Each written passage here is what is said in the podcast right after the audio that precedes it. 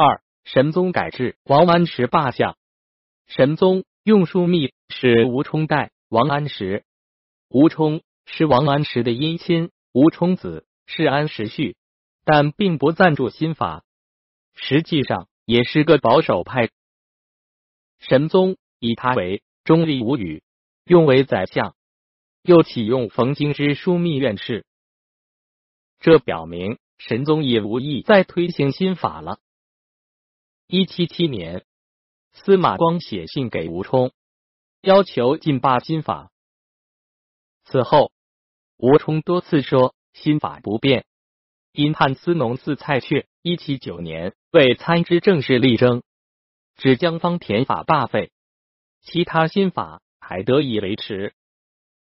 但此后的十年间，神宗不再去推进理财诸法，而只是着意于改革官制和强化军兵保甲。以一兼并为中心的新法，转变为加强宋王朝国家机器和地主武装的所谓改制了。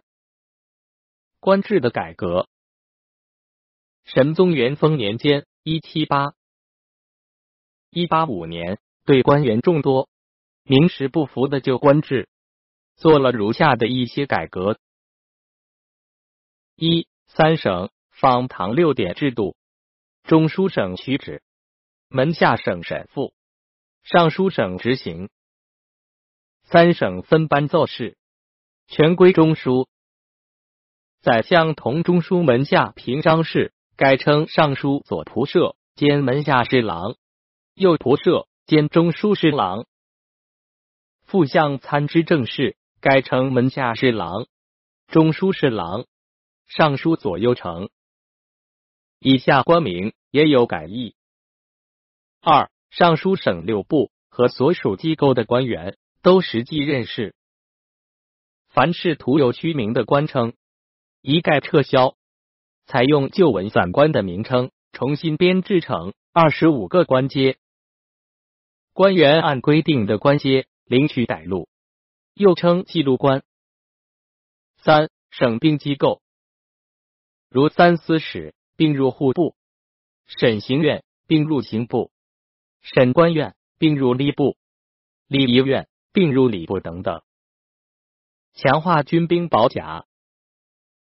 改革官制时，有人建议把军事机构枢密院也并归兵部。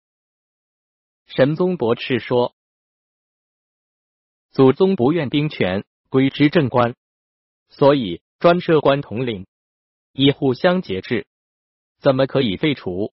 改制后。”枢密院仍保持独立的军事系统，并不断加强了军队。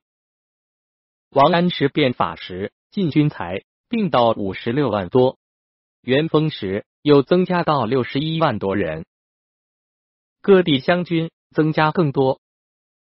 新法中组织地主武装的保甲法也有有了进一步的强化。一各路保甲。原归主持新法的司农司管辖。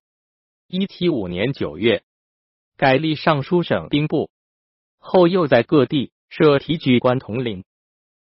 二、开封府界、西北三路、光南东西路等地保甲，教练武艺，由大保长充教头。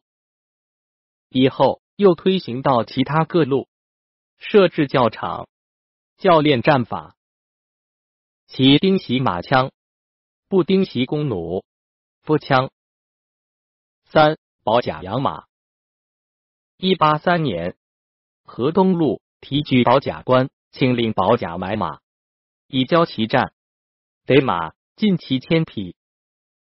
此后，保甲。都由官府给钱买马。次年，又照京东西路保甲每一都保养马五十匹，免交月。养护马者免保马，实际上是护马变成为宝马。四开封府界五路地主武装义勇一律改为保甲，部分地区并用义勇保甲轮番代替进兵。保甲法的推进使地主武装更为加强了。保甲法原规定，一四等以上的主户出丁。实际上，保长以上的各级头目都完全是地主豪强，一般保丁多由五等户以下的贫下户充役。保长保证对贫下户保丁任意压榨虐待，婚姻丧葬要贫下户送礼，秋收夏熟要敲诈司马谷麦，到城市要供应酒食，稍不如意就要鞭打。贫下户隔几天就要停止耕作，接受教练，习练不好又要遭受县里差派的监教官和保证。保长的毒打。定州新乐县一教场，保丁五十人，有四十九人受屯杖打屁股，先打一边，留一边，下次再打。贫下户保丁遭受无穷的剥削勒索，又遭受残酷的压迫，往往逃跑外乡，甚至有的贫下户自己弄瞎眼睛，切断手指。变成残废来逃避充役，这种情形发展到一八四年间，到处爆发了保丁的武装反抗。河北保甲百十个人为一群起义反抗，州县不敢奏报。澶州、魏州一带的保甲发动起义，与起义农民相结合，惊动一路。澶州。华州之间。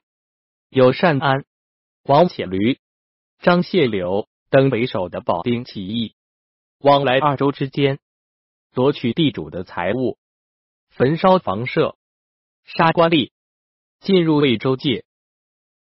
或路县的保丁奋起砍射教练的官员，提钩孙文，巡检张宗师。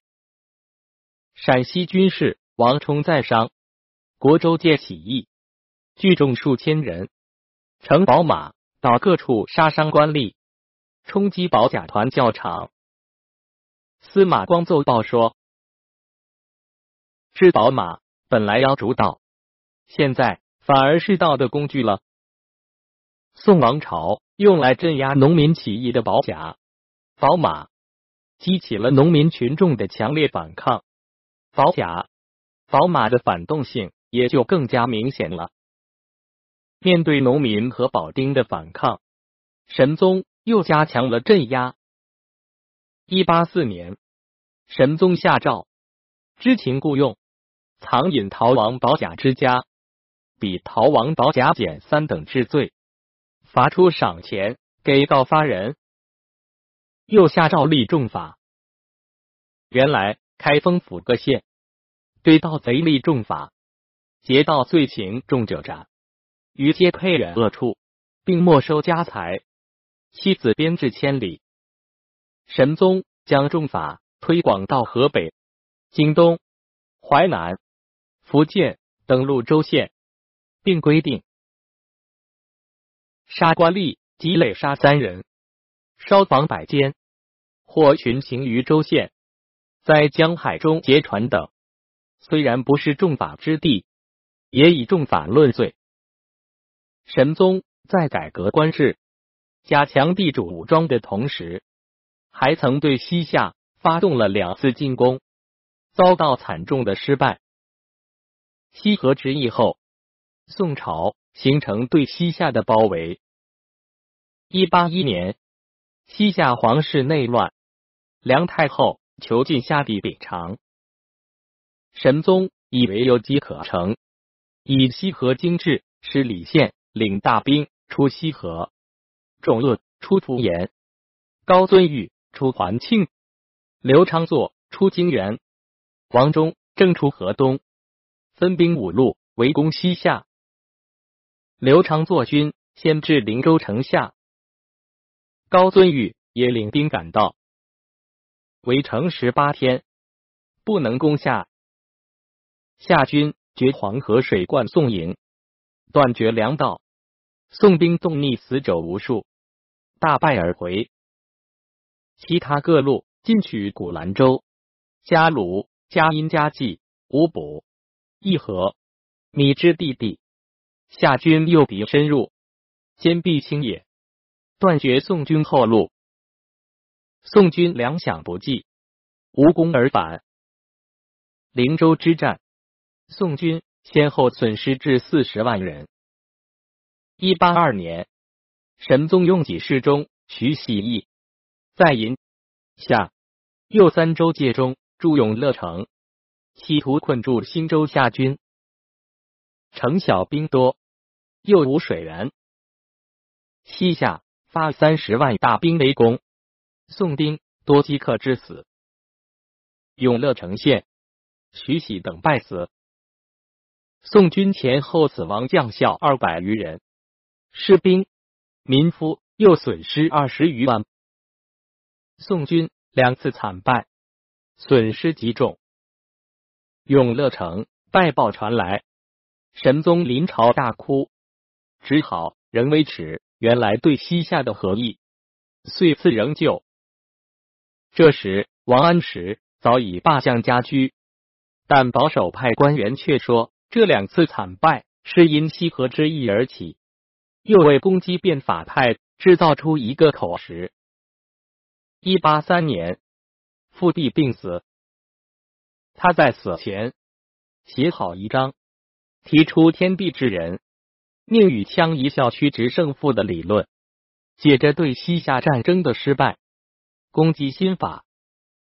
一八五年三月，神宗病死，王安石在江宁作诗哭道说。聪明出四达，俊逸因逸逸进旁求，一边前五谷，三登岁有秋。又说老臣他日泪，胡海想一一。王安石的哭道，不仅是出自个人间的情感，而且因为他一生的变法事业和神宗紧密的连在一起。王安石出变法。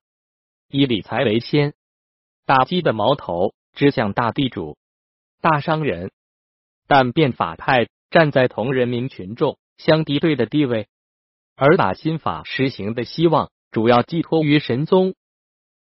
王安石罢相，神宗病死，新法继续推行的希望渺茫了。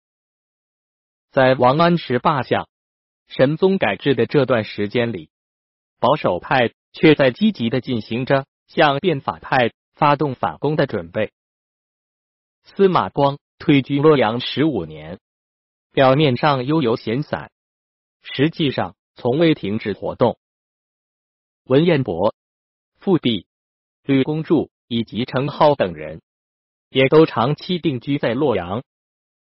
退朝的司马光竟被人们叫做真宰相，其实是组成了一个。以他为首的在野集团，他们以所谓真帅会、七老会等等为名，相互联络，从政治方面和学术理论方面策划对变法派的反攻。